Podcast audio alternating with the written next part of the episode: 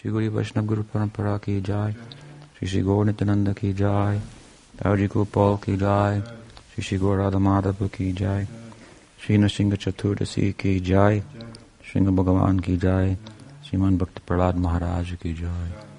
गौर भक्त वृंद की जाय। गौर प्रेमानंदे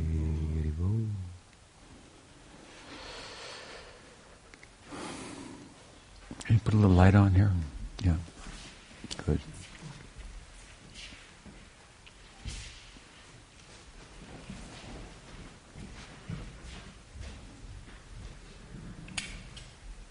So, good morning. What's your name?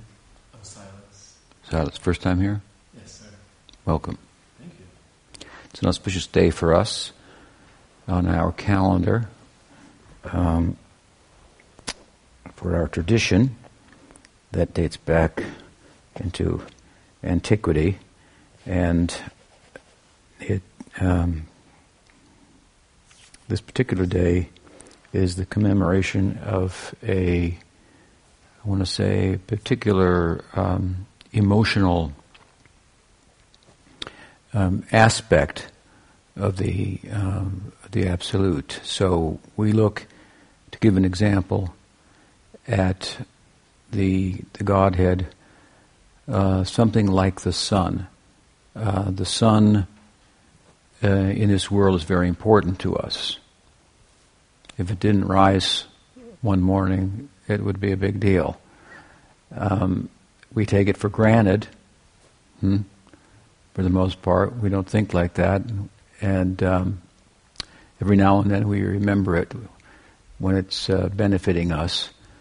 Um, usually, in terms of heat and the way in which it a sunny day makes the mind enlivened, and so forth. Sometimes we're able in our industrial society to trace out the fact that our food is dependent upon the sun, and we appreciate it in that regard, um, as much as it produces the uh, uh, the rain and and and sunlight is also necessary for vegetation and so forth. So, as we look further, um, a little more um, beyond the surface, we realize, to one extent or another, that we are indebted to the sun hmm? and um, lighting the world as it does. And uh, and so, in a similar way, we are dependent entities. We are derived. We are contingent, um, if you will, and um, as we are upon the sun, for example. So that is in reference, of course, to our present material situation, our body and our psychology, and so forth, uh, which, from our perspective, are driven by consciousness. Matter has a psychic dimension and a physical dimension, but different from matter altogether is consciousness itself that makes matter matter gives meaning to it. And we're a unit of that. And so, uh, that said, um, while we appreciate the sun and, and can use it to some extent as an analogy to help us uh, refer to or think about the importance of the Godhead in our life, the way I've spoken about it thus far only pertains to our psychic and physical reality. And that's how most people think of God in terms of how, if they do think of God, they think of God in terms of how God can benefit them. Hmm?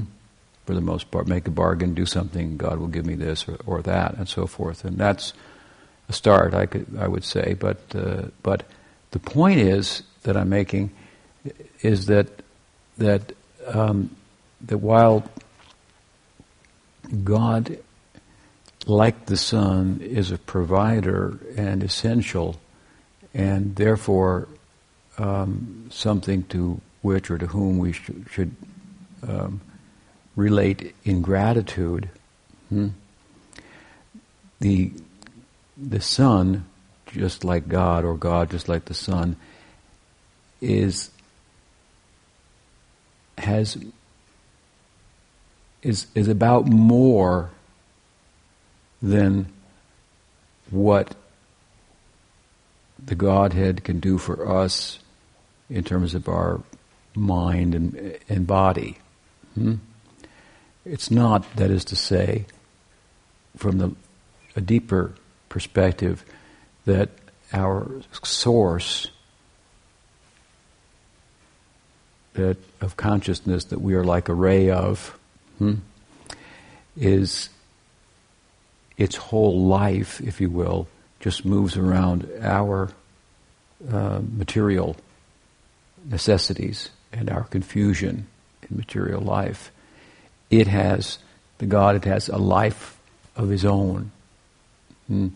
Like the sun, hmm, that has a life of its own, besides the fact what it does for us in ways that I've described very basically, and should draw, cause us to be, uh, to at least um, appreciate with some gratitude. Um, besides that, on the sun, there's all kinds of things going on, right? Nuclear explosions, and who can fathom what that's about, what that's like? Hmm? So, in what we are gathered for today, in one sense, is um, a celebration of an event that is something like a nuclear explosion on the sun that is distant from us in our present condition, um, and that we don't, we hardly even think about with gratitude for the sun for what it does for us materially. What to speak of thinking about what might be going on on the sun's mind, if you will, in its world, hmm? what that's all about, and so forth.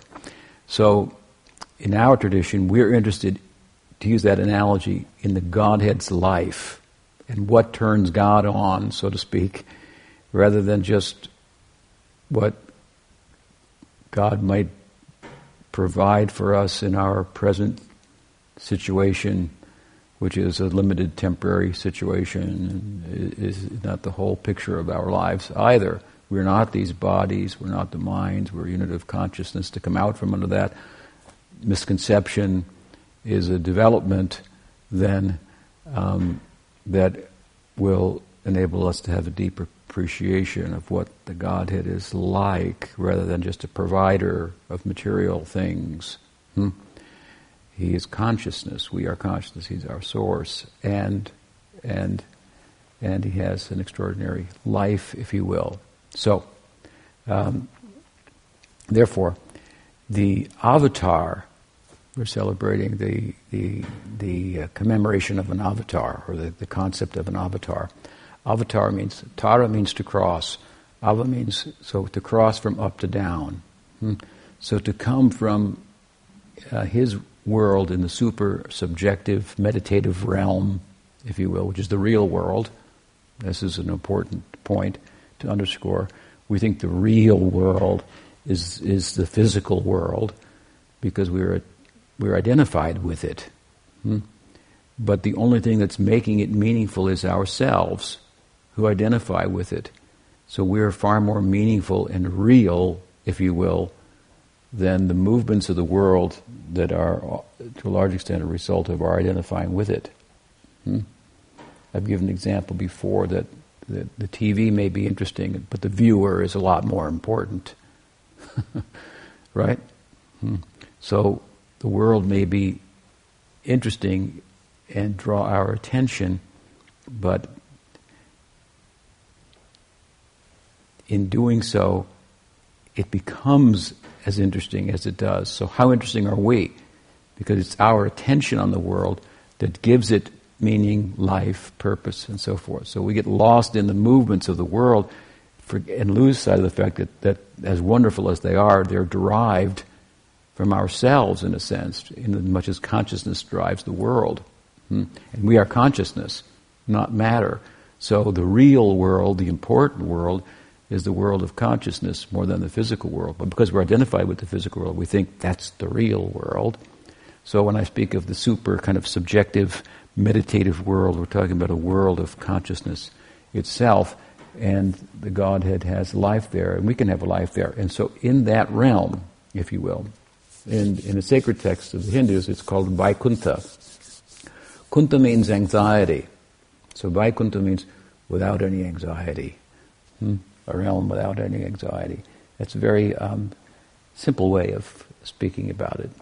Um, but in that realm, then the Godhead has an emotional life. And so what we call that emotional life is, in, in, in Sanskrit term, is, is rasa. Rasa means taste. It, it, implies an interaction, interaction between the devotee and the object of devotion, the um, the uh, the, uh, the, devotee and and the Godhead Himself. Hmm. And so there are a number of dominant types of emotions that can kind of define a person, like friendship could define me. I'm, I'm your friend. Or someone is uh, one's lover, and they're defined by that. They have other emotions as well in, in, in, a, in the midst of that, but the, there are certain powerful defining emotions. So amongst them, in Indian aesthetics, five of them have been um, uh, separated out as prominent, uh, defining emotions, and seven of them as secondary defining emotions because they have the power to override a primary emotion for some time. Like, let me give an example. Let's say you, you're defined by a prominent, prominent um, emotion of loving God as a, in friendship. You think of God as your friend. Hmm? So that's a, as opposed to thinking of him as your, your lover or your, your object of worship. That would object of worship would mean to have a servile sentiment, servant, friend, friend sentiment, lover sentiment. So different sentiments. So in the context of being the friend of God or the friend of anyone, let's say, let's say you and I are friends then in the context of that, that defining our relationship and who we are in relationship to one another, we might also, in the course of our friendship, exchange jokes and end up being overwhelmed by laughter and comedy and rolling on the ground and so forth. So this, this is called hasya, hmm. humor. So humor is, is a secondary emotion that can override a person hmm, for the time being and become a dominant emotion. Um, but not always. It's not always there. Hmm. So, welcome. So, so um, w- today we are honoring this emotional, um, a certain secondary emotional um, reality of the Godhead that the Godhead is uh, desires to taste, to experience in relation to his devotee. So it's complicated, but I'm trying to make it as simple as possible. But you, so so you you have an absolute that is dynamic, where the particle of consciousness unites with its source in a dynamic way. The dynamic union is a loving union. In other words, if I unite, unite with you in love, we don't cancel one another out. We're both there. You and I become we. It's a dynamic union. It means that there's movement then in transcendence. There's some type of movement. Like we have movement here in this realm, but it's a problem because we're moving in relation to things that don't endure. To acquire them, with the thought that by acquiring them I'll become more, hmm? only to become less uh, by such acquisition that is, is illusory in the first place because you never really own anything or nothing ever endures. If you have it, as soon as you have it, it starts to go away. um, so um, the movement in this world is thought to be out of ignorance because in reality we're only moving in order to become uh, perfectly happy and happy in an enduring sense but we're pursuing that enduring happiness in relation to things that don't endure. So that's not well thought out. Hmm? So that kind of movement, karmic movement, is thought to be rise out of ignorance. And therefore it might be wise not to move at all and think, rather than trying to get something by which I can be happy, I am a unit of happiness. What happiness is there in matter? I think there's happiness in it, but happiness is a, is a qualitative thing. Matter is only quantitative. It has velocity, mass, weight. It doesn't have happiness. Hmm? You understand? Uh, it doesn't have sadness. That's all coming from us, from consciousness. This is qualitative. We're a qualitative entity, not a quantitative entity by comparison between just ourselves and matter. So, the prospect of happiness, love, let us say, doesn't reside, doesn't have its locus in matter. It has its locus in ourselves, in consciousness. Hmm? And so, therefore, we might conclude that in the pursuit of happiness, why am I looking into matter and material acquisition, for example, and tweaking the material situation, changing it here, pushing it down here, it comes up over there? Why am I doing that? Why, come on, why not just reason this out as we are for the moment and think, wait a minute, I'm trying to be happy but I am a unit of happiness, actually.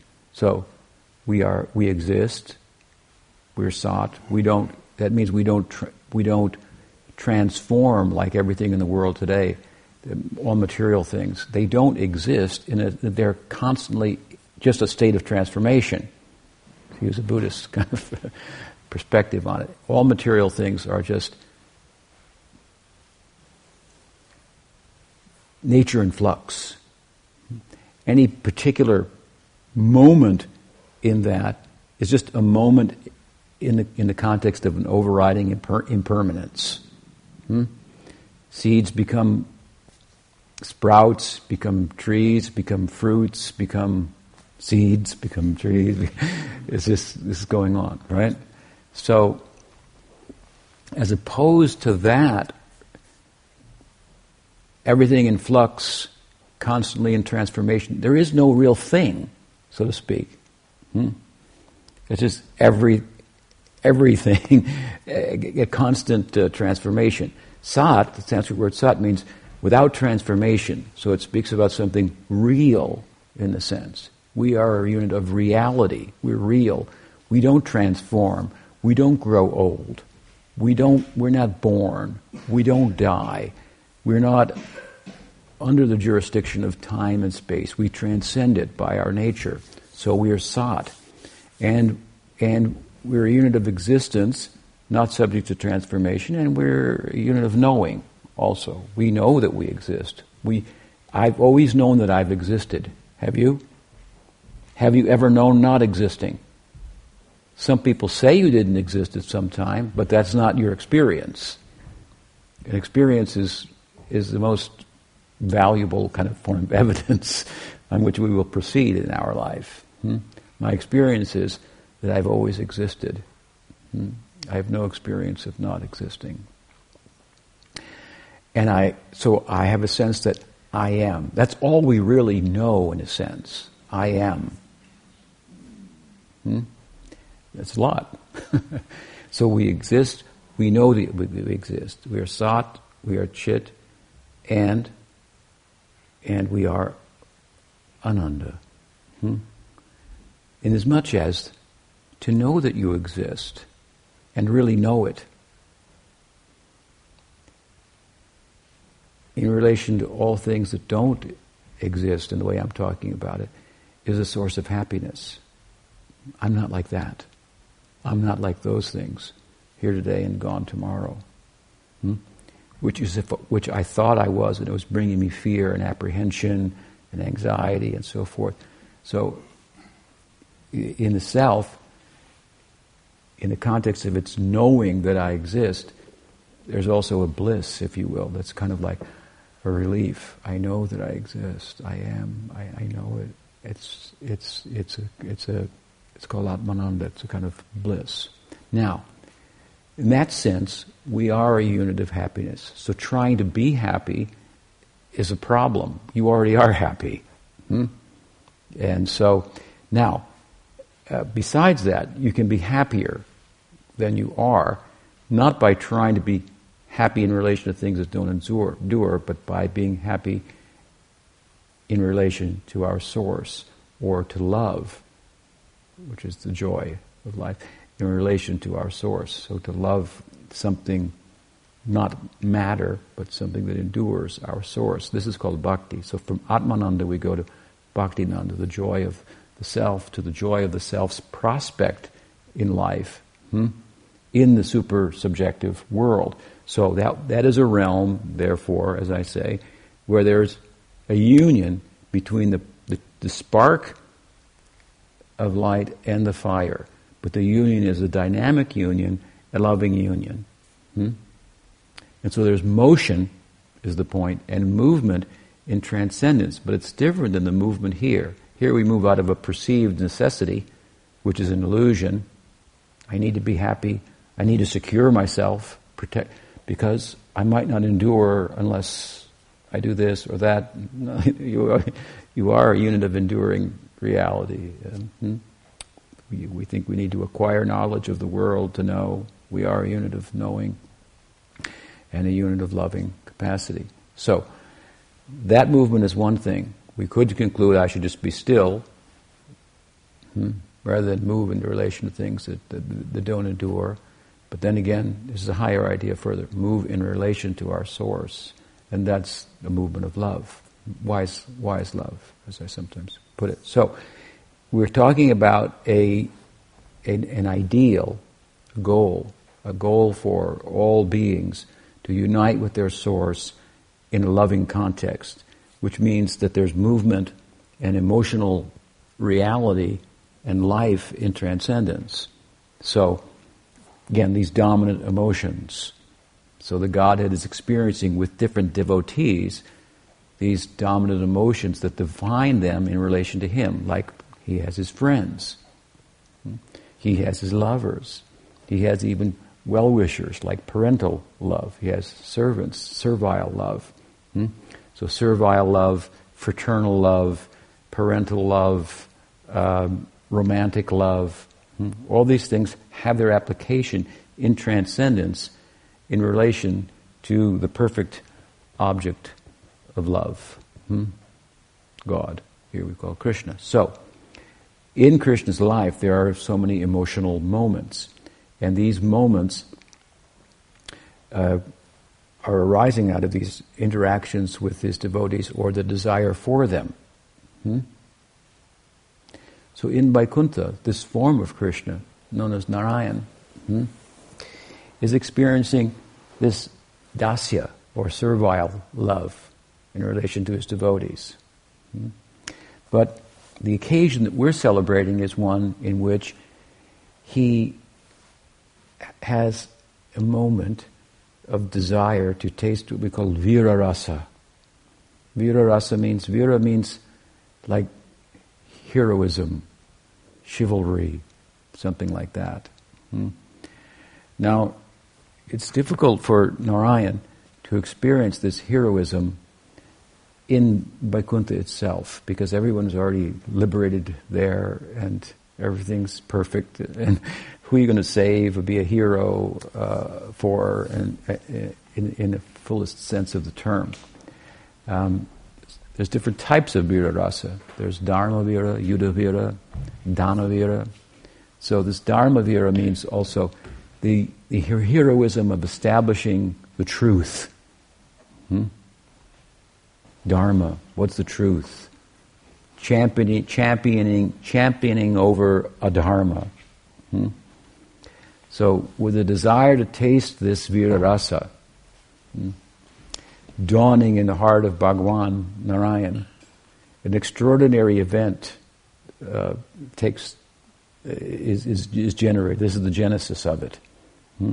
And in our main text, the Bhagavad, Srimad Bhagavatam, which is the, the kind of the hub around which the many, many, many, many um, texts of sacred texts of the Hindus orbit and are understood properly in, in relation to. So, the, the, the, Hindu texts, sacred texts, are the most voluminous body of literature. on, on our planet. Hmm? And there's many things mentioned in there from many different angles of vision. They're spoken. It's a form of revelation, speaking to humans, speaking to the human question: Why am I? There's an answer coming from the world of consciousness rather than coming from the world of matter, because it pertains to consciousness. Matter doesn't ask who I am. We do. No, matter can't answer that. It can push us in the direction. It's not me. Hmm? Uh, but the answer affirmatively will come from the other side. Hmm? So this revelation is kind of the answer to the to, to the to, the, to the, the question that humanity is, as I've many times explained. And but it's it's a big answer hmm? because that question is asked on different levels by human beings. Hmm? On, on, so many different levels. So it's very a very comprehensive answer on so many different levels. But to sort out all the different levels and why this is saying it over here and that is saying it over there, then we need some context. So we need a hub, if you will, around which all these texts orbit and are understood in context. And that hub, that book, is Srimad Bhagavatam. And also we need it to be understood, to be we need it to be explained by someone who, who's living in it, so to speak. You need it, you need a book, you need, need the teacher. It's just kind of common, common sense. So, in that book, Srimad Bhagavatam, which is all about Krishna, ultimately, the tenth canto of the book is made up of twelve cantos, twelve books. The tenth canto is the largest. It's maybe as large as all the other cantos put together. It's uh, it's quite long, hmm? and uh, it's the center of that book uh, so to speak, the Srimad Bhagavatam, the life of Krishna. Another aspect of the book, however, is the different emotional um, aspects of Krishna or of, God, of the Godhead personified, who are avatars, who are appearances from the supersubjective world into the objective world of the Godhead. That's what we call avatar. Crossing, tara, from up to down, avatar. So I'm saying that these avatars are different emotional moments in the life of the Absolute. And amongst the different avatars, lila avatars, lila means to play, so movement of, the, of, the, of Bhagawan in play is, they said that they're in, innumerable avatars, innumerable, asankhya. But amongst them, in the book Srimad Bhagavatam, the Lila avatar named Narasimha, whose day we are celebrating today, hmm, is given more attention than any other Lila avatar. It's a, significant point. Hmm? Even more than Ram, hmm? uh, Ramchandra, who is more human-like and, uh, in some ways more like Krishna, with whom, in relation to whom, we see other possibilities of rasa. We see the, the friends of Ram, Bharata, and, and the, uh, um, um, his other brothers, and Shatrugna, I forget them all. Lakshman, Lakshman's the one I was trying to remember. Yeah, Lakshman. Um, the friends, we, we, we, we, we, we see uh, the parents of Ram. That's extraordinary. Parental love in relation to the God. If You can't find that in, in, in relation to Narayan. He doesn't have any parents, doesn't have any buddies, you know. He's got servants and so forth. Um, so you would think maybe more room would be given in the Bhagavatam to Ram. We're getting closer to Krishna, so to speak, where you find friendship, romantic love, and the possibility of romantic love that exceeds that possibility in relation to Ram. That's what the sages of Dandakaranya when they were chanting their Gopal mantra and Ram appeared in the context of his Leela. They thought, the object of our mantra has appeared. And he said, not quite. Hmm? Because in this Leela, I have only one consort. Ek Patni Vrata is my commitment. Hmm? Noble uh, for, for a king. You see, it was very, it was a very noble thing. Very Hmm, very dignified, very sattvic. Yeah. so um, he said, you have to wait. next, just keep chanting, keep, keep doing your sadhana. So we should be a little patient. The next yuga, I will come as Krishna. There, I will accept you in that in Madhura Rasa. Right, that's my consorts. It's possible, hmm? but the, the hint of it is there, a little bit more in in, in, in, relation to Sita and Ram than in Lakshmi and Narayan. It's a real Lakshmi and Narayan is different. It's a kind of a, more of a real married situation, Ram and, and, and Sita. So in Krishna we have we have the, all possibilities of of these uh, emotional uh, re- relationships. That's why he's thought to be the full picture of the Godhead. Mm. Um, but uh, but and Ram is like closest to him, but he's even he's not given as much attention as Narasimha is given in Bhagavatam. There's ten chapters of the Bhagavatam, ten chapters dealing with this, this Prahlad and Nrsimha lila in the seventh canto of the, of the of the book, and earlier on in the third canto, there's several chapters as well dedicated to the genesis of his whole appearance with regard to Narayan's desire to taste this Vira rasa. Hmm? he, if Bhagavan is to taste this Vira rasa, he has to have it, rasa has to be tasted in relation to a devotee. Hmm? There's the devotee who loves him, and then there's him, the object of love, and then they have this rapport centered around a particular relationship, whatever it may be. So, and he can't, he really can't have it in Vaikuntha. He can't be the hero there. He can't establish dharma and fight for its, you know, for it and overcome adharma in the world where, where there, there, there is no adharma. Hmm? We see this Vira Rasa in Krishna Lila, but it's called Yudhavira, one of the types of Vira Rasa. Yudhavira means play fighting. So just mock fighting, like amongst friends, get together and wrestle, you know, and, and, and so forth. We find it there. But for Narayan, then, to taste Vira Rasa, what will he do? So he needs to avatar in Leela, hmm, and into a world where there is adharma. But he can't just fight with, with adharmic people, so to speak, and taste rasa. Because rasa and being the fruit, the full face of bhakti, hmm, is something that's favorable on the part of the devotee, right? Hmm? So if, if, if there's real enmity towards Bhagavan, towards the Godhead, and not a favorable mood of devotion, and so then he's not going to be able to taste rasa.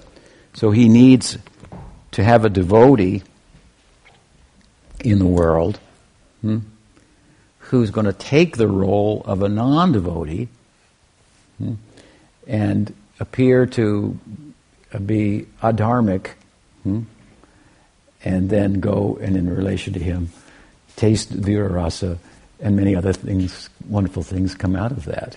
so it's very complicated but very interesting theologically at the same time. Hmm? So this, anyway, this desire for Vira Rasa, it begins, it, it, it arises in, in Narayan, in Vaikuntha, in the third canto, in the discussion there of the nature of Vaikuntha. It's a beautiful description of the place, uh, how it's made up, what the people there, the residents there, uh, how they're adorned, their different opulences of Sarsti, Salokya, Samipya, Sarupya. These, they're different. It's a very fascinating um, place with all different types of possibilities. There are people there, for example, in two basic senses, who are there for the perks of Vaikuntha. They want to taste Sarsti, opulences like God. They want to samipya. They want to live on his planet. Must be a cool place. I'd like to move there. You know, so you got a good governor there. You know, everything's taken care of. So I want to live there on his planet. There are those that um, want to have a form like him, sarupya. Samipya would be a higher, and want to want to be a personal att- attendant of Narayan. Some people in Shantarasa, they just want to meditate. They're just there meditating. Hmm?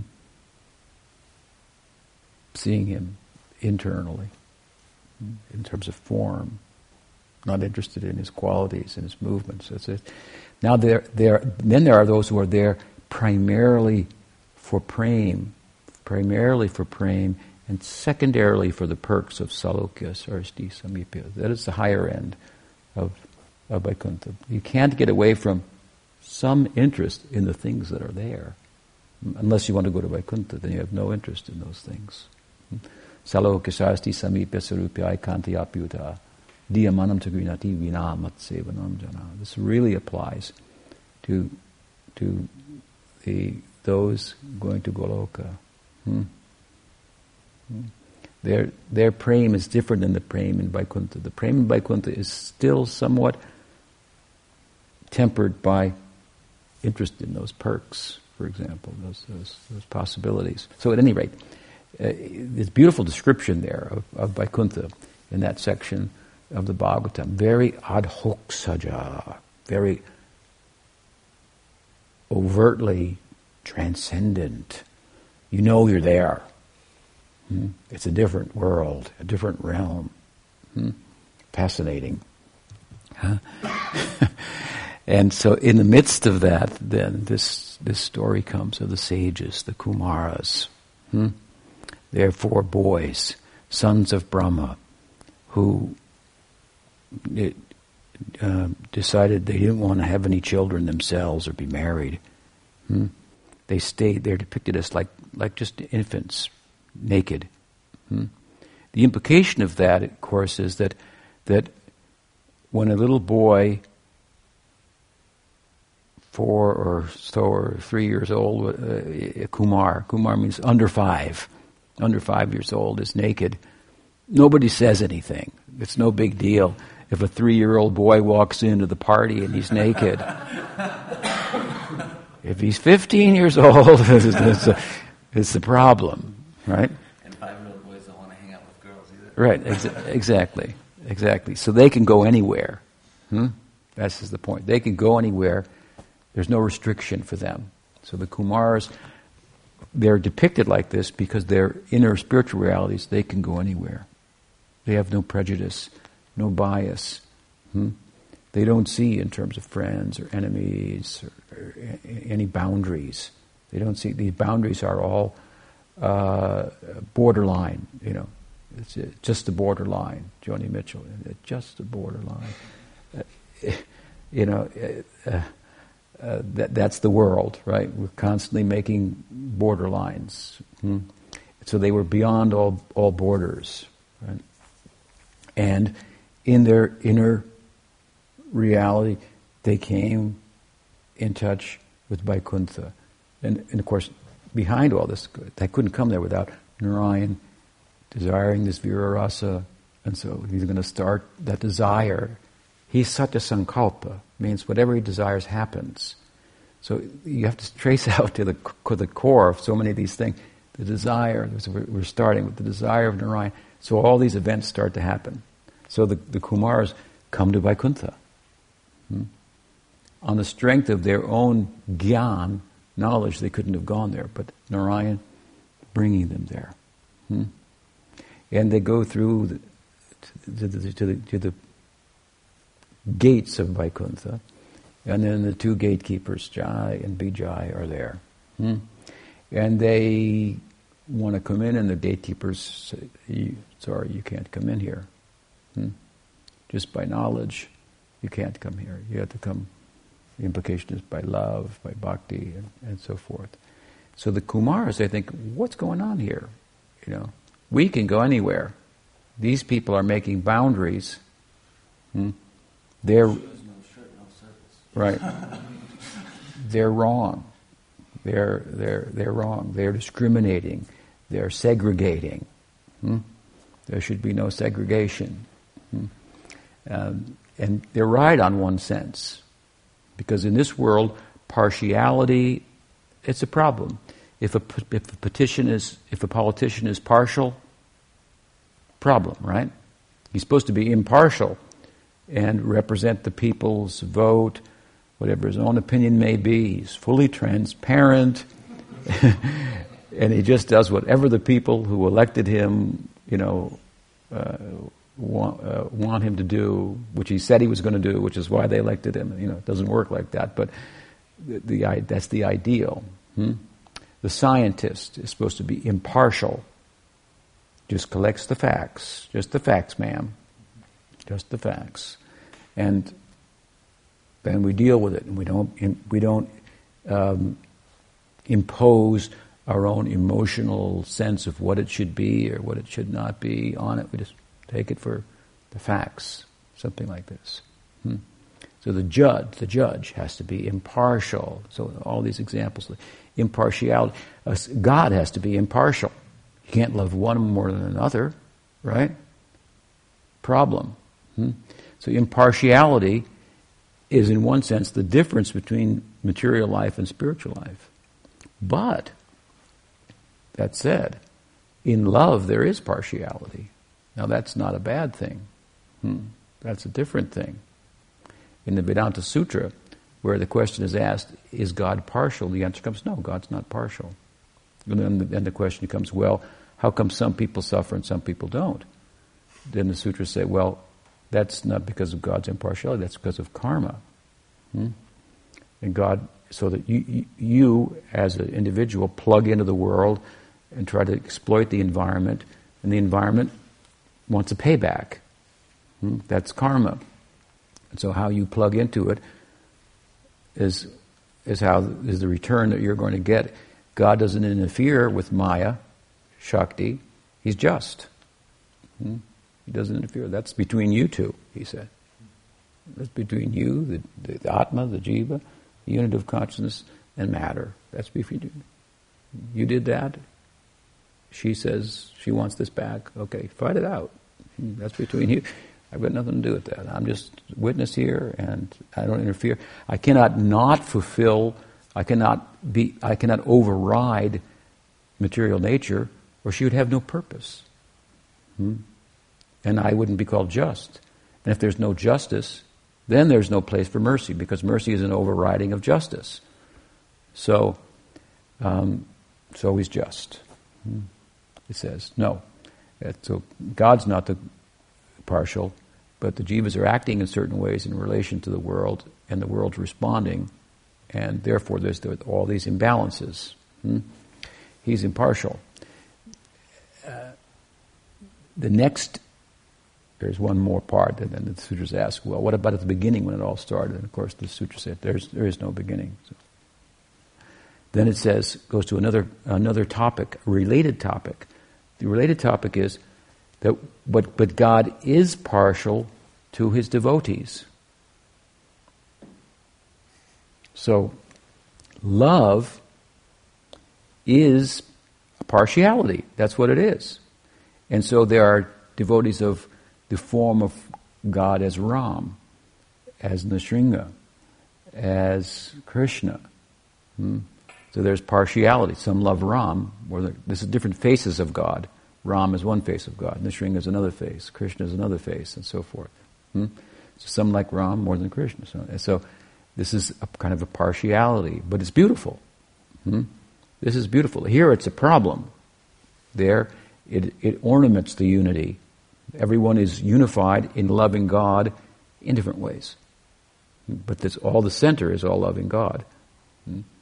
So the fact that there are many different ways to love God just makes it very little variety is the spice of, of the life there. So there's a kind of partiality that is inherent in bhakti, and were that not the case, were God not partial to his devotees, then, the, then devotees would have no impetus to be his devotees. so it's thought to be the most, rather than a fault, it's supposed to be the, it meant it's it, it's said to be the most important ornament, hmm? the central ornament and good quality of of Bhagavan, of the Godhead, is his partiality towards his devotees. Now, there's another aspect to this, why he's partial to his devotees, and that is because being partial to devotees means that he is he his his realm of emotional life Hmm? if you will, is all within himself. He doesn't go outside of himself. Just like we are taught, and we said earlier, we shouldn't go outside of ourself to matter for an emotional life. Hmm? It's dead. We should look within ourselves and further to our source. So Bhagavan's emotional life is not derived from interaction with matter. The happiness and distress of that, he has no experience of that. That's derived, driven by ignorance. Hmm? But rather by his own internal nature, we call it Swarup Shakti. And Bhakti is a particular manifestation of that Swarup Shakti, which gives God an object of love. He's the object of love, and he has an object of love. So the one becomes a dynamic two. And so when that, when that Swarup Shakti or Bhakti comes within us, one of the jivas, small particle of consciousness, then God has a relationship with us. Hmm? He doesn't have a direct relationship with matter, Maya Shakti, nor with the Tatastha Shakti, but with the Tatastha Shakti imbued with bhakti. Hmm? He has relationship with. He has an indirect relationship with matter, an indirect and slightly more direct relationship with the Tatastha Shakti, but his whole emotional life is driven by this exchange between himself and his devotees. Hmm? So he's, therefore, it is said that the nature of praying, love of God, this kind of bhakti, is that it overwhelms the Godhead. So he's really purchased by his devotees. That's what defines him, so to speak. That's what devotees and bhakti in them is a manifestation of his shakti that makes his life move, be animate, unlike Brahman, as I often say, that's still without any shakti, this aspect of the Godhead. So he's moving always under the influence of his Swarup Shakti. And he doesn't have time even to think about anything else. Hmm? Such as the nature of love. We don't have time for anything else. All my time, all my time is here. Don't have time to go to the temple. you know, whatever. It's a problem. So uh, he's completely.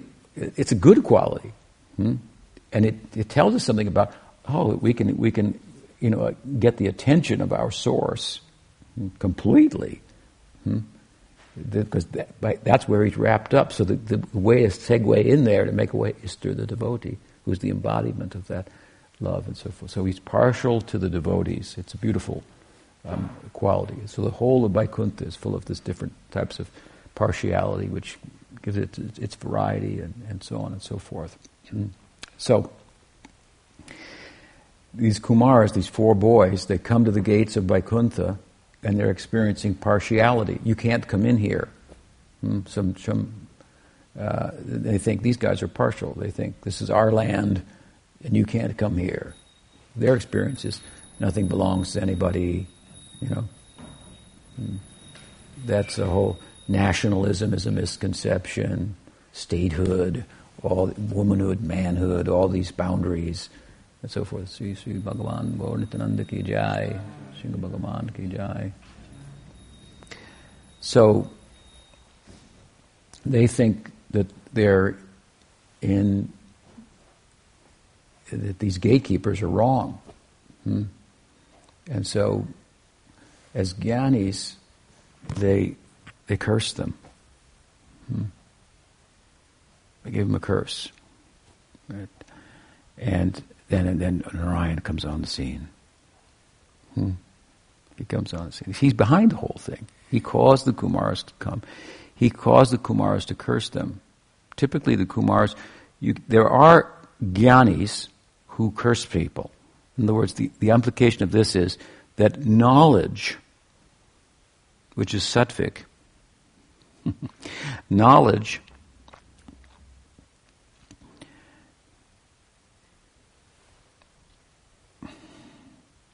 the culture of knowledge that constitutes a suppression of action can give rise to anger. So, Krishna Gita says, don't disturb the minds of the people who are ignorant and, uh, and, and absorbed in karma to some extent. You have to know, you have to, be, have to know how to, it's an art how to do that, right? So, um, because if you, if you, if you tell them to do something that they, that they can't do, Hmm? then there's going to be repression, and then there's going to be anger that's going to arise. So there are many examples in the Bhagavad of, of sages who constitute an example of repression of desire as a solution to the problem of desire, as opposed to bhakti and spiritual desire being a solution to material desire. Hmm? Because if I love God, then I got nothing to get angry about. But if I, if I don't, um,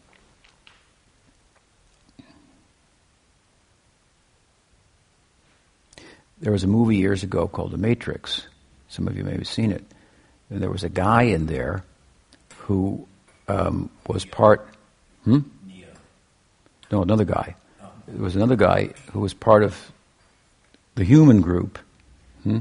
and he became a defector. He wanted to go back inside the matrix because he said, at least I can eat and taste and all these things in there. It may be an illusion, but at least, at least I can have it. So the suppression that they were, they were undergoing outside to save everybody, I don't even want to be saved, you know, because I want the, it may be an, it may be an illusion that I'm experiencing those things, but I'd rather have the illusion of experiencing them than not having them and have to live this kind of repressive life, something like that is basically what he was saying. so, while there are examples like this to illustrate the point that that knowledge in itself is not a solution, um, but bhakti is a comprehensive solution. The Kumars are not in that situation, but still they showed anger. Hmm? So you can draw that from it on one level, but again, behind the whole affair is this desire of Bhagavan for Virarasa. So the, the sages actually acted a little bit out of character, hmm?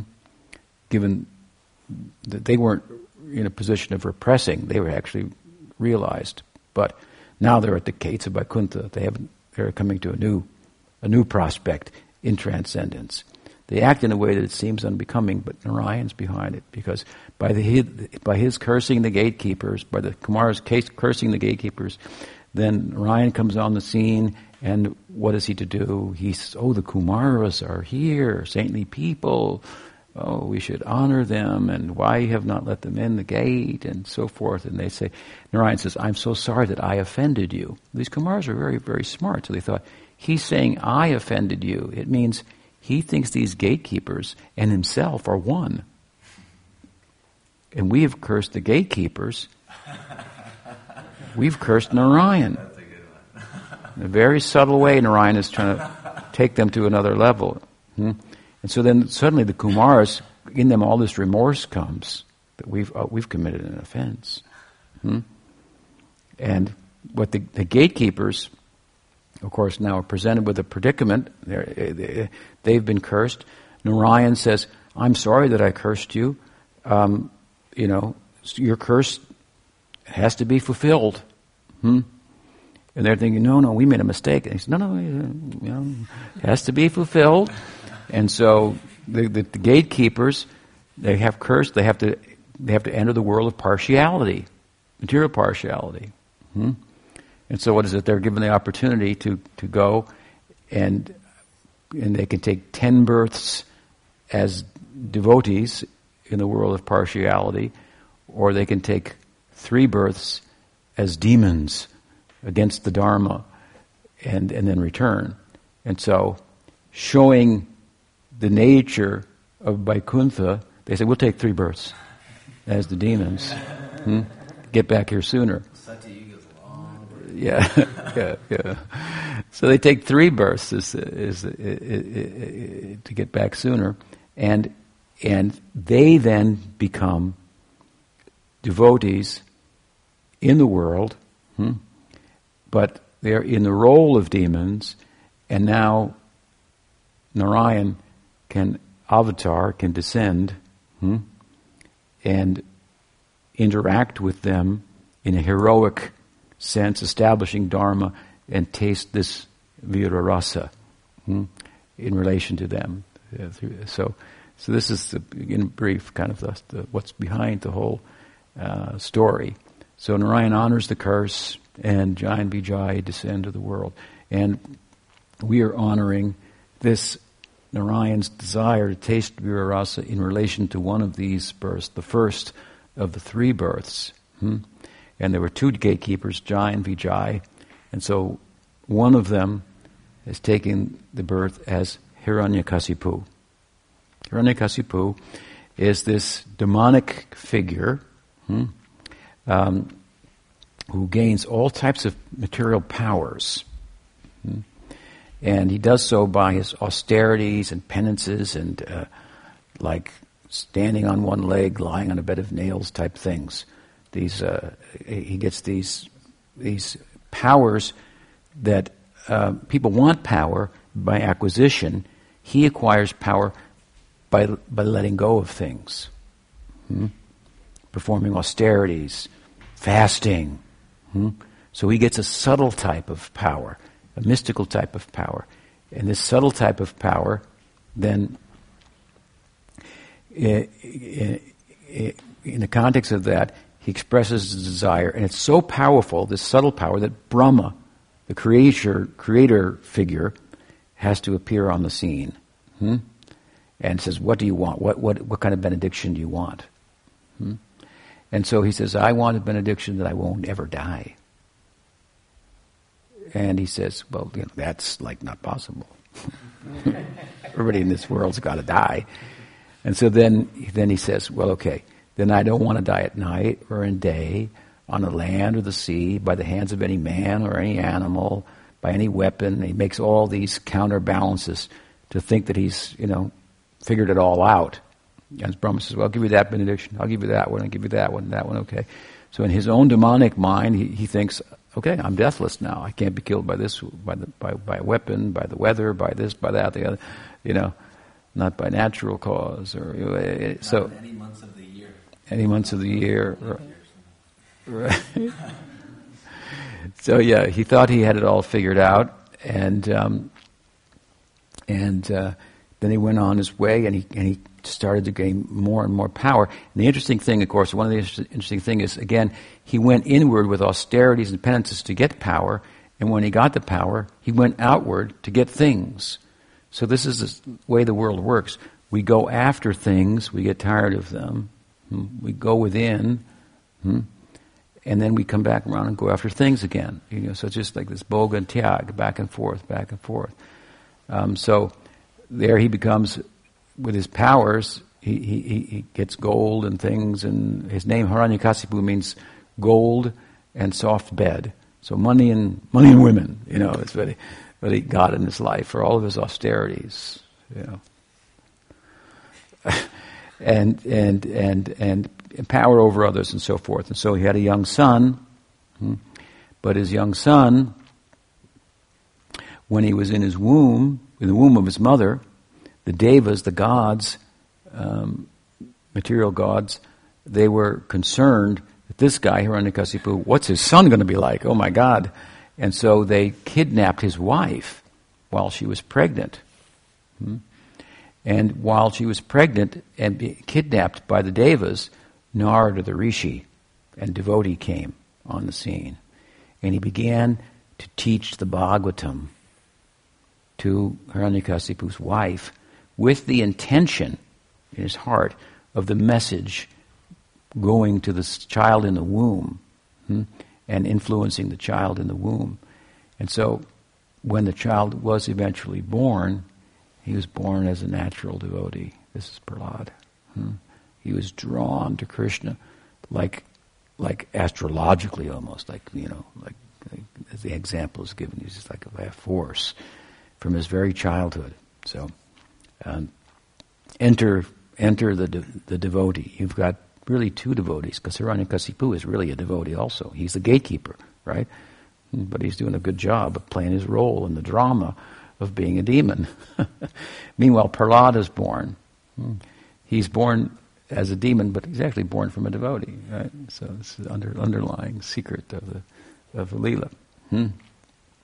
And then, um, as the child's growing up and so forth, his devotional nature starts to show, and the father becomes irate.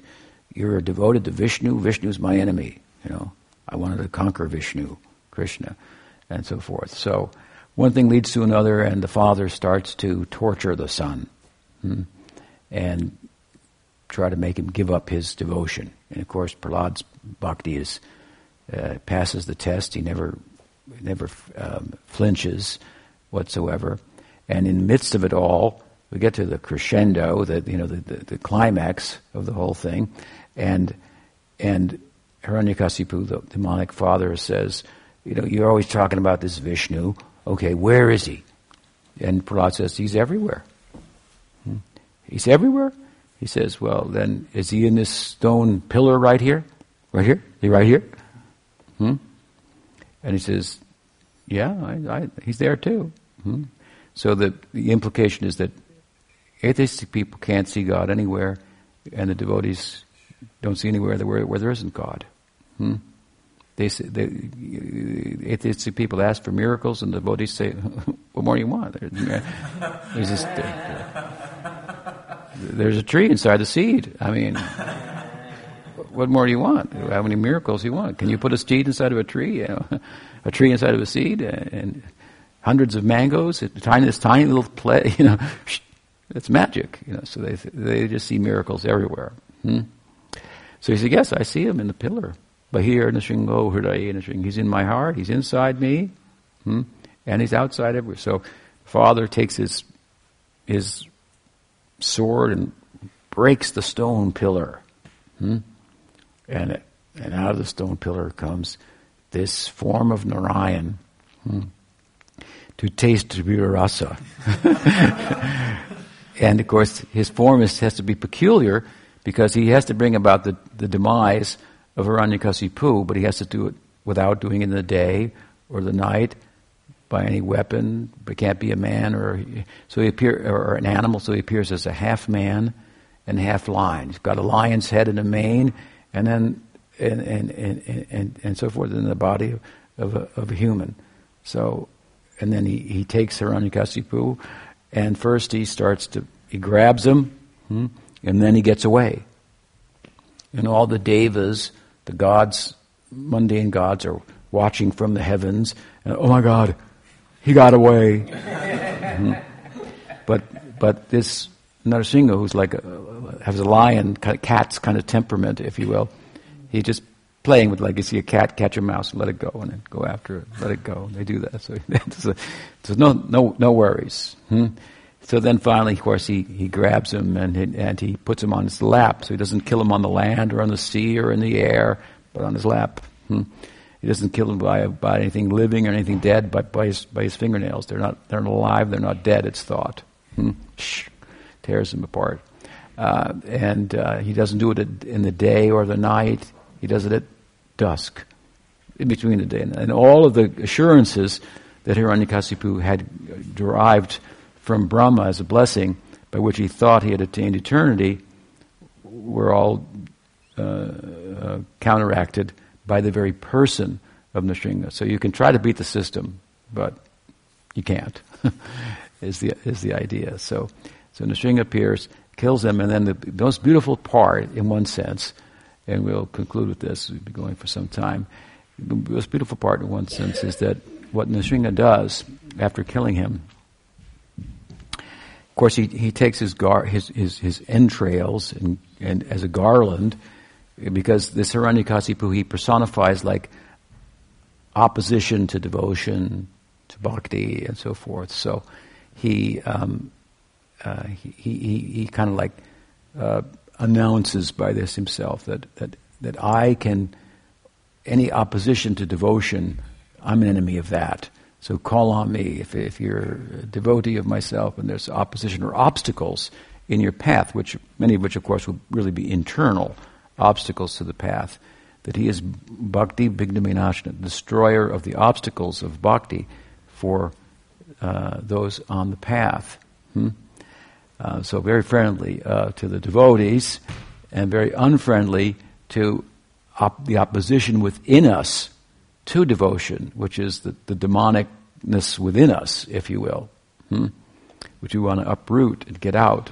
So um, when when that's taken out, and he wears it as a garland, it, it means that you've become beautiful by that. He's made you beautiful. Um, he can also turn faults into ornaments, is the, is, is the implication. So, anyway, he kills the Hiranyakasipu, and, and then um, what does he do?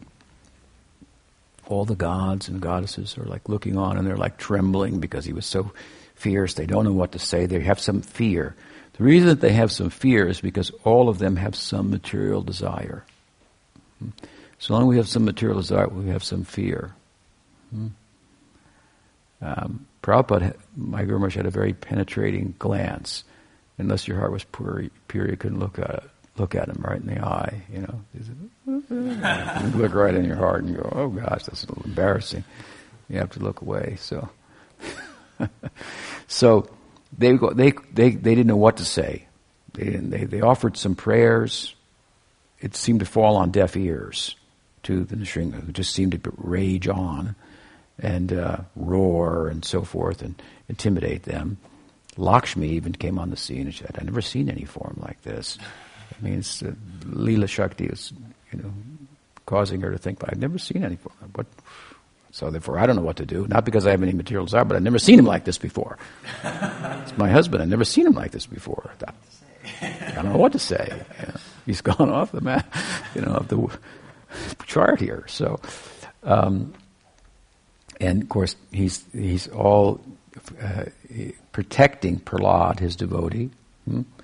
young young boy as he was, and and so Prahlad approaches, and Nrsinga goes, ignores all the offerings, not only of the gods and goddesses, but the sages. The sages start chanting Om and Idam Asanam and making a seat for him with kusha grass and water, like you do in mantra to, to, when we offer to the deities. Idam asanam, klim krishnaya namaha, make a seat, offer in meditation. So they're, they're thinking, Bhagavan is here, we'll offer him a seat. He just showed up, offer him a seat, you know. Swagatam, swagatam, welcome, offer the seat, God is here. He, he ignores them entirely. What does he do? He goes and he sits on the seat of Hiranyakasipu, who was the previous king. He sits on the seat of Hiranyakasipu. Now, one way to look at that is, welcome, by sitting on the seat of Hiranyakasipu, he's making the point that I'm the real king, right? But that's only a secondary point. The most beautiful point, in one sense, in the whole Leela, relative to how we've been discussing it as being generated by Virarasa, hmm, is that the reason the Nrsingadev sat on Hiranyakasipu's seat and ignored even the seats offered by the sages was because that seat had been sat on and used by his devotee, the gatekeeper of Vaikuntha. Hmm? And it, even though it wasn't offered and it had been used by him, hmm? you understand the point? He preferred to sit on that seat. This is the Bhaktavatsal. Hmm? You understand? The seat was a used seat from his own devotee. The devotee hadn't offered the seat, but he loved his devotee, partial to him to such an extent that he preferred to sit on that seat. Hmm? This is the seat of Jai Vijay, Jai in this case, in the form of Nrsingadev. And then, of course, he made himself the seat of Prahlad. Hmm?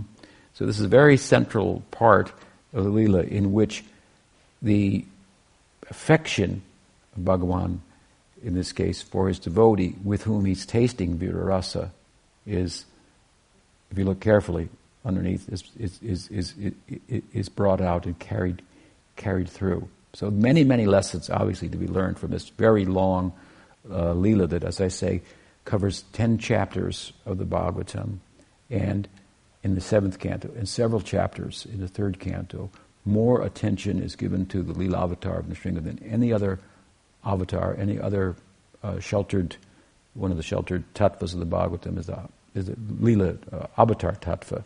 Hmm. Far more than Ram, far more than Vamana, this one, that one. Huge section of the Bhagavatam. Of course, it's said that Nrsingadev is is, is, a, is actually a form of Krishna. How is it so? Because if you look carefully in the Bhagavatam, you'll see again and again and again in these ten chapters, and in the words of Sukadev also, when describing Prahlad, uh, or Suta Goswami describing Prahlad earlier in the first canto of the Bhagavatam, it's brought out that Prahlad is a devotee of Krishna. Hmm? In fact, the, if you look at the Bhagavatam carefully, you'll see that all of the principal speakers of the Bhagavatam and all the principal inquirers in a book that's full of questions and answers, and within them stories to answer the questions, within the stories more questions and answers. All of them, their Ishta, their Devata, their, their, their God is Krishna. Hmm? Every principal speaker, Vidura, Maitreya, listener, Narada, Vyas, Suta Goswami, the sages of Naimisharanya, Sukadev, Parikshit, so on and so forth, they're all of them, their main deity is, is Krishna. So, so it is with Prahlad. Hmm? Also, he's not an inquirer, so to speak, but he's a prominent, prominent devotee. And of course, the Bhagavatam, we shouldn't really, in, in this context, we should refer to it by its, by its proper name. Srimad Bhagavatam Mamunikrite Kimbapara Ishvara. Itself it describes it as such, and other Puranas echo that. Srimad Bhagavatam. It's distinguished from the other Puranas in this way. Hmm? The, you know, you have the, this Purana, that Purana, the Kurma Purana, the Shiva Purana, the, the Brahma Purana, the Vishnu Purana. Hmm? This could be called the Krishna Purana. I mean, it's all about Krishna. But it's called the Bhagavad Purana, which means, here it refers to God. Hmm?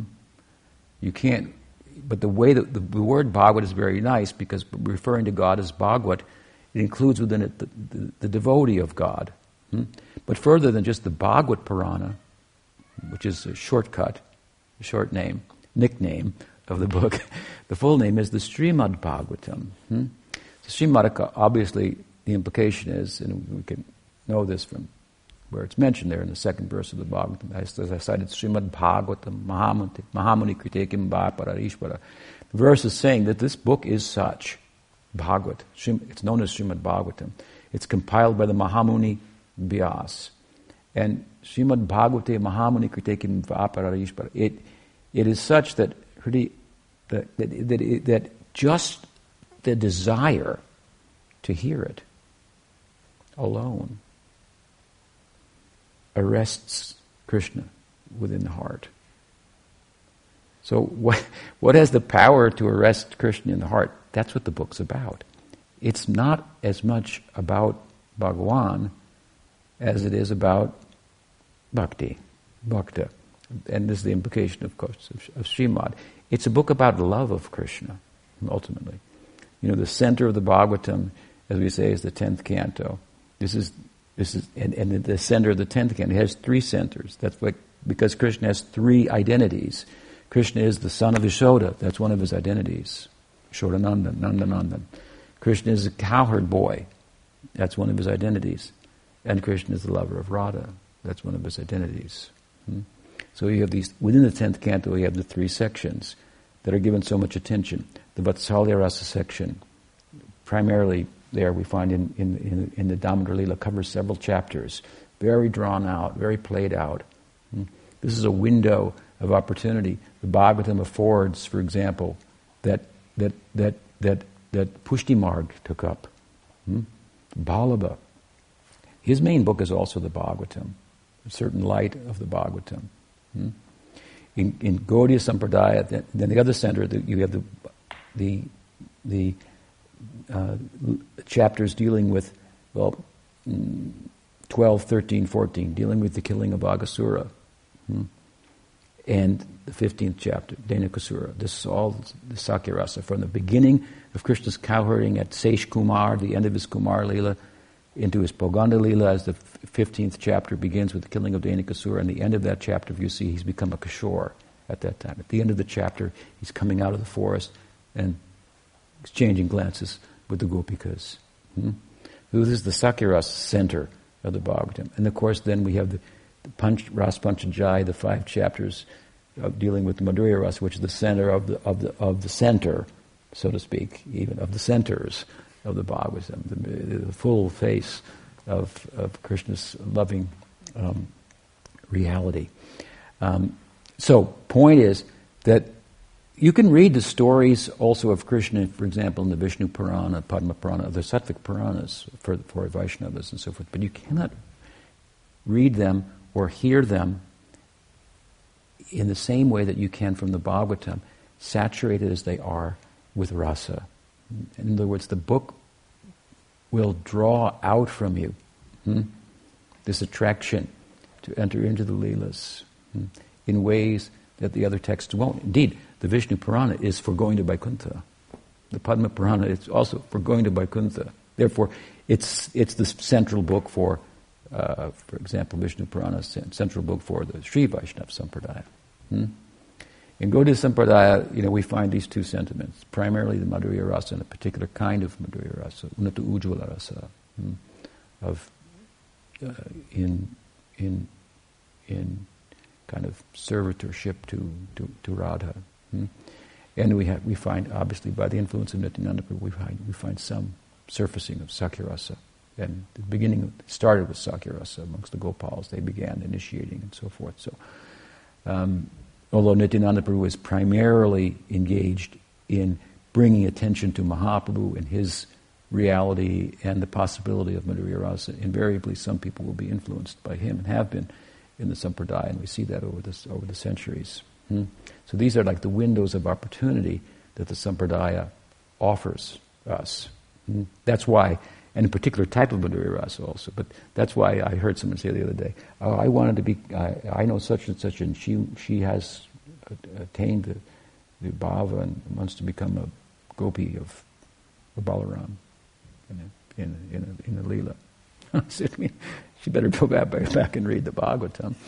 That's not about available. that's the, that's why in Ras Leela, there, in, in, the, in, the, in the Vasant, excuse me, in the Saradiya, Sarad Purnim Ras Leela, the main Ras Leela, or the Ras of the Bhagavatam, you see there's a window of opportunity there. That's brought out in the commentary. There are gopikas who couldn't go that night. Hmm? They were there, they were called by the flute of Krishna, but they couldn't, they couldn't go that night. Literally, it says, you know, they died, but they didn't die because that would have ruined the whole night. If somebody died that night, it would have been, party would have been called off. So we find out, we see later in the Bhagavatam that, that they died a kind of a death to all that was lacking in them in terms of the necessary positive development of their sthayi their dominant emotion, to fully participate hmm, with Krishna in, in, in the Leela that they, that they derive from the association with the Nityasiddhas. So later on in the Bhagavatam, we find them also uniting with Krishna and so forth. So what we see there, the point is, is that there's a window of opportunity here that's being offered in the Bhagavatam. If you take Ram Lila, uh, uh, Krishna, Balaram's Lila with gopis, it's an entirely secondary thing. He comes to Vrindavan primarily to pacify Krishna's gopis. And as an aside, as, as, as played out in Gopal Champu, he marries the gopis who he met during Holi with Krishna and all of Krishna's friends. At the time of Holi, when Shankhachuda was killed, Krishna's there with Balaram, if you look carefully at the text, and their friends. That means it's not like the Rasalila of Krishna hmm? in the same way. They're younger, they're all the boys and girls together, and, and, and so forth, doing Holi. Hmm? That's it, Ram got. And when Balaram comes again to return to Vrindavan, primarily to give a message to the gopis and represent Krishna in a representational sense, he's there. And secondarily, he has this Maryada relationship, not Rag relationship, with gopis. And they're all the Jasiddhas. This isn't an opportunity for sadhakas to enter. Hmm? You should know that what Gaudiya Sampradaya offers. It has certain windows, as I say, of opportunity for sadhya, hmm? for an ideal that corresponds with its tattva. The tattva, therefore, understanding the tattva is also part of forming your own swarup, your own siddhadeha. It will hone it and take, by way of taking out other conceptions about what your object of love should be like, could be like, you'd like him to be like. He's like he is. And scripture is, is, is, is informing us of that. It's actually the ground, making the ground of your own, your own swarup, shraddha, if you want to go to a planet of Shraddha, well, you have to have Shraddha, and Shraddha means Shastriya Shraddha. It's faith in, in, in, on his terms, what he's like, as described in the sacred texts and so forth. This tattva is also very, very um, important to us, and, and Yeah. And so each sampradaya has its own tattva, its own way of talking about these, the, the ideal of, of the Paravyom of Vaikuntha. Hmm? And correspondingly, there are sadhyas, windows of opportunity that they afford. Hmm? Like I said, in Vallabha Sampradaya, then there's a window of opportunity for Vatsalya rasa. Mahaprabhu gave the blessing to, to, to, to um, You can have your own Sampradaya. Of course, it's an extension of this. The um, um, Sridhar Swami and what is it, Vishnu Swami Sampradaya that Sridhar Swami was also in. Um, Rupa Goswami does say uh, generous in regard to it after his explanation of, of sadhana bhakti, Vaidhi bhakti, and rag bhakti in each place. He says, and there's another group, they call it Maryada. And there's another group, they call it Pushti. Referring to Vallabha. But that has been, he's been blessed by Mahaprabhu in this way. Hmm. So, so anyway, we're getting a little extended here, but the point is that the Bhagavatam is about love of Krishna. Therefore, when we speak about Nrsimha, we say, let us have some, let's hear the Prahlad Charit. about the chapters and the character of Prahlad. Understanding the, the, the, character of Prahlad, then you've understood Nrsingadev. Hmm? So Bhagavatam is more about, about bhakti than it is about Bhagwan. Hmm? Even Gita is really more about bhakti. Bhagwan in the middle chapters the theological chapters, is really only speaking about himself because he has to speak about himself if he's going to speak about bhakti. because he's the object of bhakti, so he has to say, I'm this, I'm that, but it's only secondarily. Hmm? He's actually explaining bhakti, if for Raja Vijayarajaguyam, and he concludes what? Manmanabha mabad bhakto madhyajimam namaskuru. So, a big part of Bhagavatam, this um, um, Lilavatar, the Shinga, covering so many pages and so many chapters, right? In its genesis, as we've described today, is this this desire in Vaikuntha for virarasa, where it, it can't be tasted, dharma vira, on the part of of of uh, Narayana. God, as we began, has an emotional life to enter into that. This is our our, our ideal. So, why so much time, I should say, uh, is spent on the Nrsingadev? Well, um, it's uh, so many beautiful points are brought out, but as I was mentioning, Prahlad is clearly described as a devotee of Krishna. His meditation, his object of worship was Krishna. And Krishna is very clever. This is one of his qualities. So his cleverness allowed him to make an appearance in such a way as to counteract all of the assurances given by Brahma, asked for by Hiranyakasipu to avoid, to, to, to, to attain what, what, he thought would be deathlessness or immortality.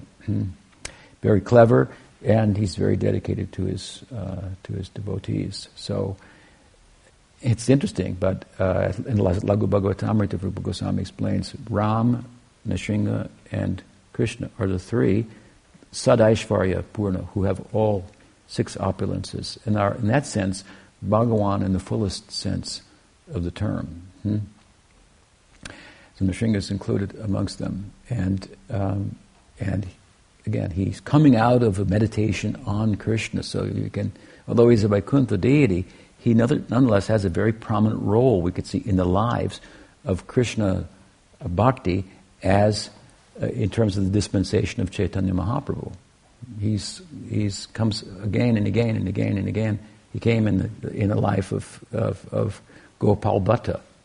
Right? It was on this day, Nrsimha Chaturdasi, that Gopal Bhatta was meditating on the, the, the character of Prahlad and the good fortune of Prahlad that, that Nrsingadev appeared before him in the way that he did. He went to, to sleep with kind of a lament about that and woke up in the morning and his shaligrams, the stones from the, uh, representing Vishnu, in a, in a basket that he covered with a blanket, uh, the, the cloth at night. It was looked like a snake had got in there or something. There was something else in there. So he, you know, maybe with a stick he pulled it off, and, and there he saw the shaligram had become Radharaman. He's got like here and here, this the the the, this, the, the shaligram parts opened up, and the deity came out. And Radharaman is, who's Radharaman? He's Radha and Raman in one. Radharaman is thought to be the way in which Chaitanya Mahaprabhu fulfilled his promise to Gopal Bhatta that, that after your parents pass away, hmm, meeting with them as he was in, as he did in South India, then you go to Vrindavan, and I'll I'll meet you there again. But Mahaprabhu never came again to Vrindavan when Gopal, by the time Gopal, Gopal, Gopal Bhatta got there. So it's thought, in the form of Radha Raman, who's the, is there somehow in in in in, in Raman together.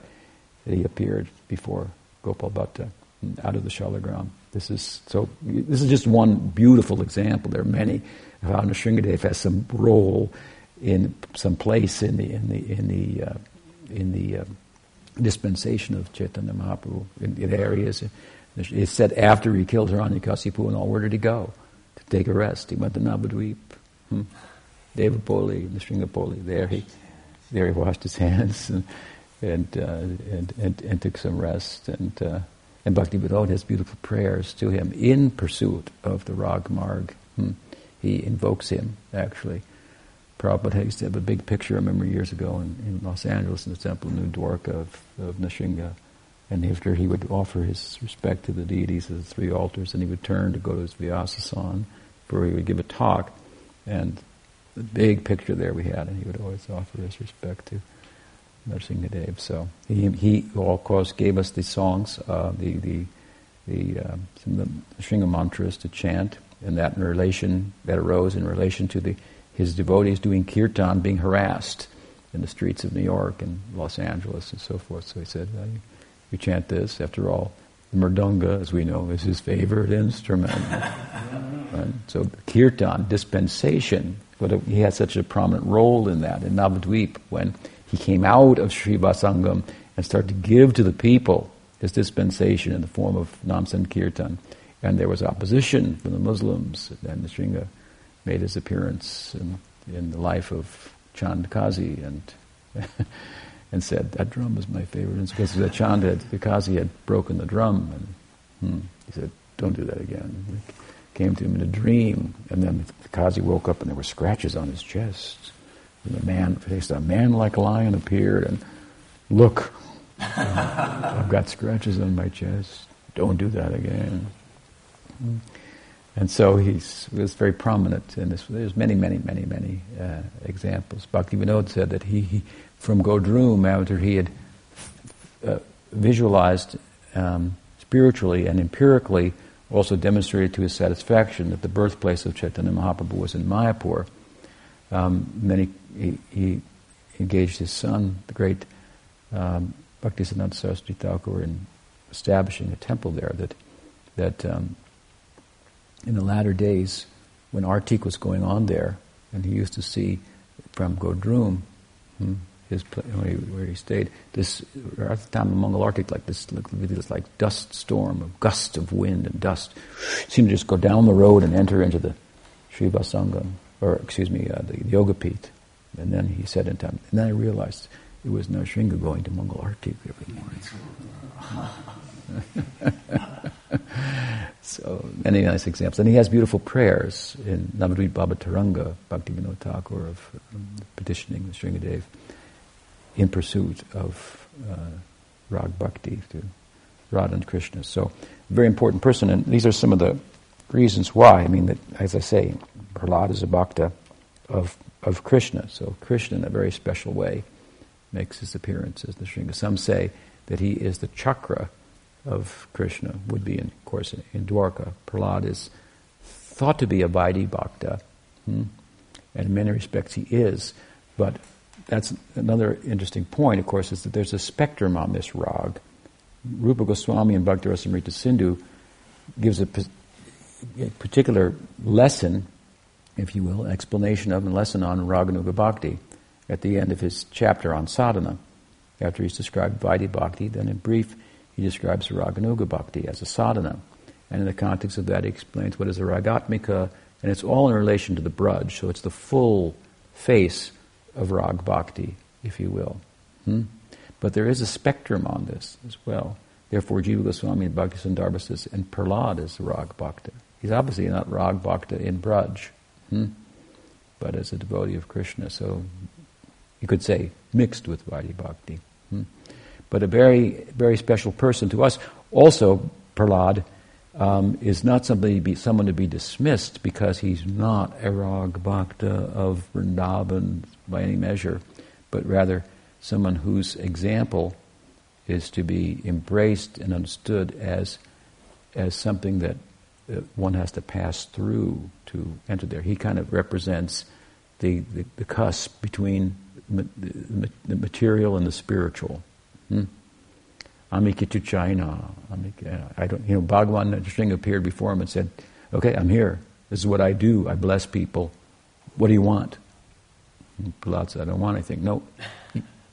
This is what I do. I'm God. What do you want? He said, I don't want anything. I don't, he kept saying, No, take something, take something. I don't want anything. Hmm? So he was showing him showcasing him before all the gods and goddesses who all had some fear because they had some desire for, for something, which brings fear, material desire. That Prahlad was, was the um, example that he could that he could pacify Bhagawan. This, me, this means no material desire. Means you have some, you can get close to him. Hmm? Of course, he had spiritual desire too, budding on that on, that side, beginning Shanta Dasya like this, but. Um, um,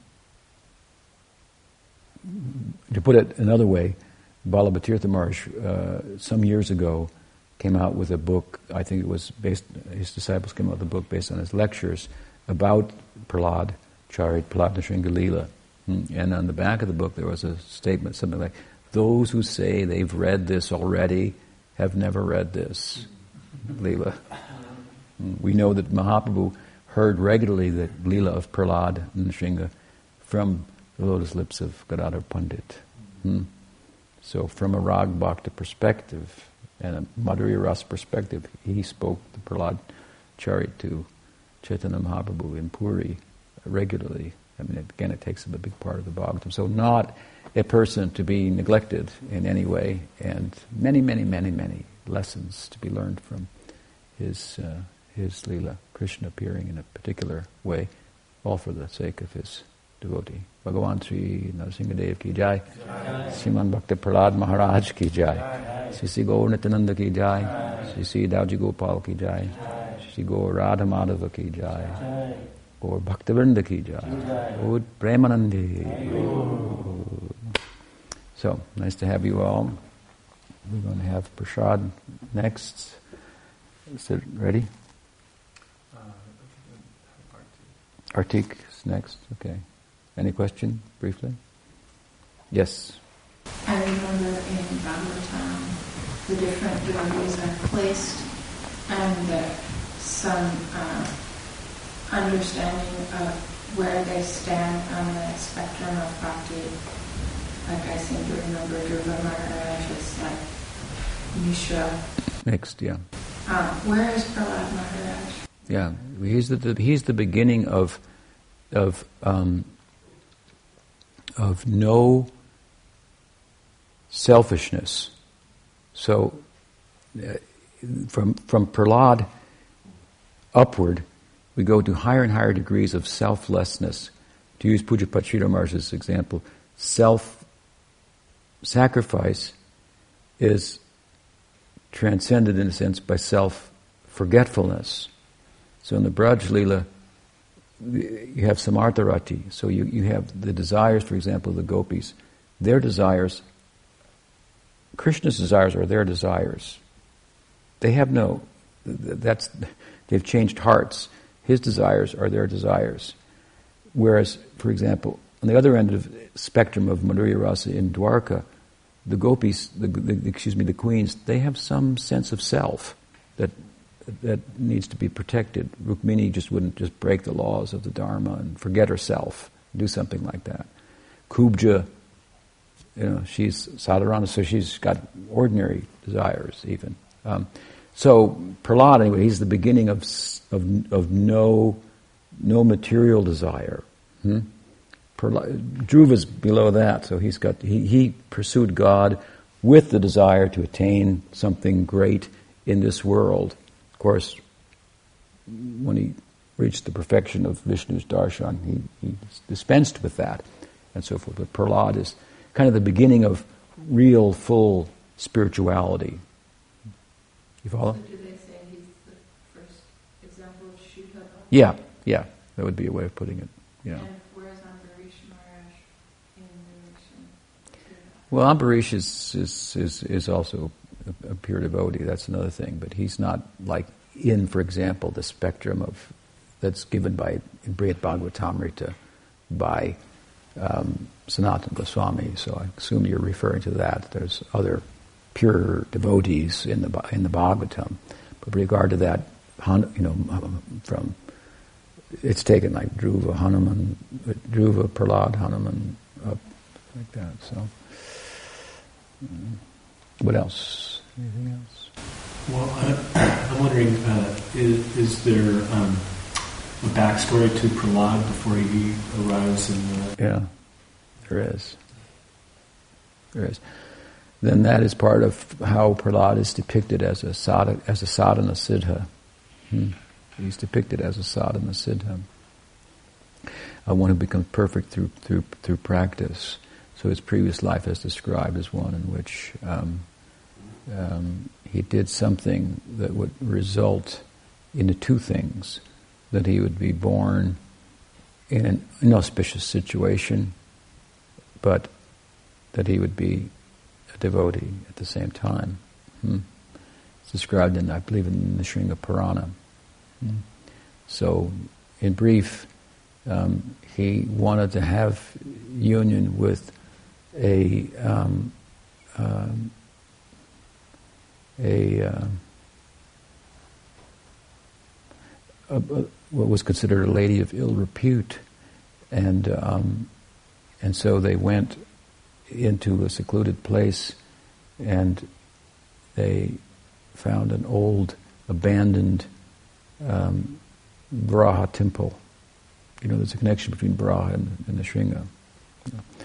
And so in the temple, they were going to have intimacy, but they ended up arguing. Hmm? And the argument went all night long. And so all night long they stayed up in a Varaha temple, abandoned as it was, but still in a Varaha temple, Vishnu temple, and it was Ekadasi, it happened to be Ekadasi. So they spent the whole night staying, fasting all night long, right, in the Varaha temple. so then he took birth for his downside of that as the son of Hiranyakasipu, and the upside was, well, he performed, he, he observed some aspect of the Ekadasi in the Vishnu temple. I, I heard that he cleaned the temple first. Right, right, right. Yeah, yeah. For, for the wrong reasons. Yeah, for, yeah, yeah. So he did some service in the Vishnu temple, stayed up, fasted. Hmm. He might have been part of the discussion. Who knows? Uh, so that's uh, some of the, in brief, the background. Of a person, it's hard to think of with any kind of material background. For Vishwanath Chakravarti says that Prahlad is both a sadhana siddha and a nitya How can you be both? Well, in one sense, you can be both. In he's a nitya who plays the part in the Bhagavatam as a paradigmatic figure who's a sadhana siddha. Narada does the same thing. Narada's previous life is described in the Bhagavatam also. But his his life transcends also that those those stories. But so they're and both of them are described as such by Vishwanath Chakravarti So I think the way to think about it is that they are nityasiddhas, but they they play a prominent role as sadhana siddhas who show through their life. Narada's life is described. He describes it himself. His auto commentary on his life to, to Vyas at the very beginning of the Bhagavatam. It's very instructive. And Prahlad's life is very instructive as a sadhaka. Hmm. So, so as a Nitya uh, Siddha, Nitya Siddha. Does he um, uh, arrive on the Gaura Lila scene? Does a Nitya Siddha? As Prahlad? Yeah. Prahlad. Yeah, who is Prahlad? Uh, Prahlad is, there's different descriptions, but they, it is said, I think by Kavi Karnapur, that he partially appears as Brahma, uh, Brahma Haridas. Haridas is thought to be a combination of Prahlad and Brahma for different for different reasons.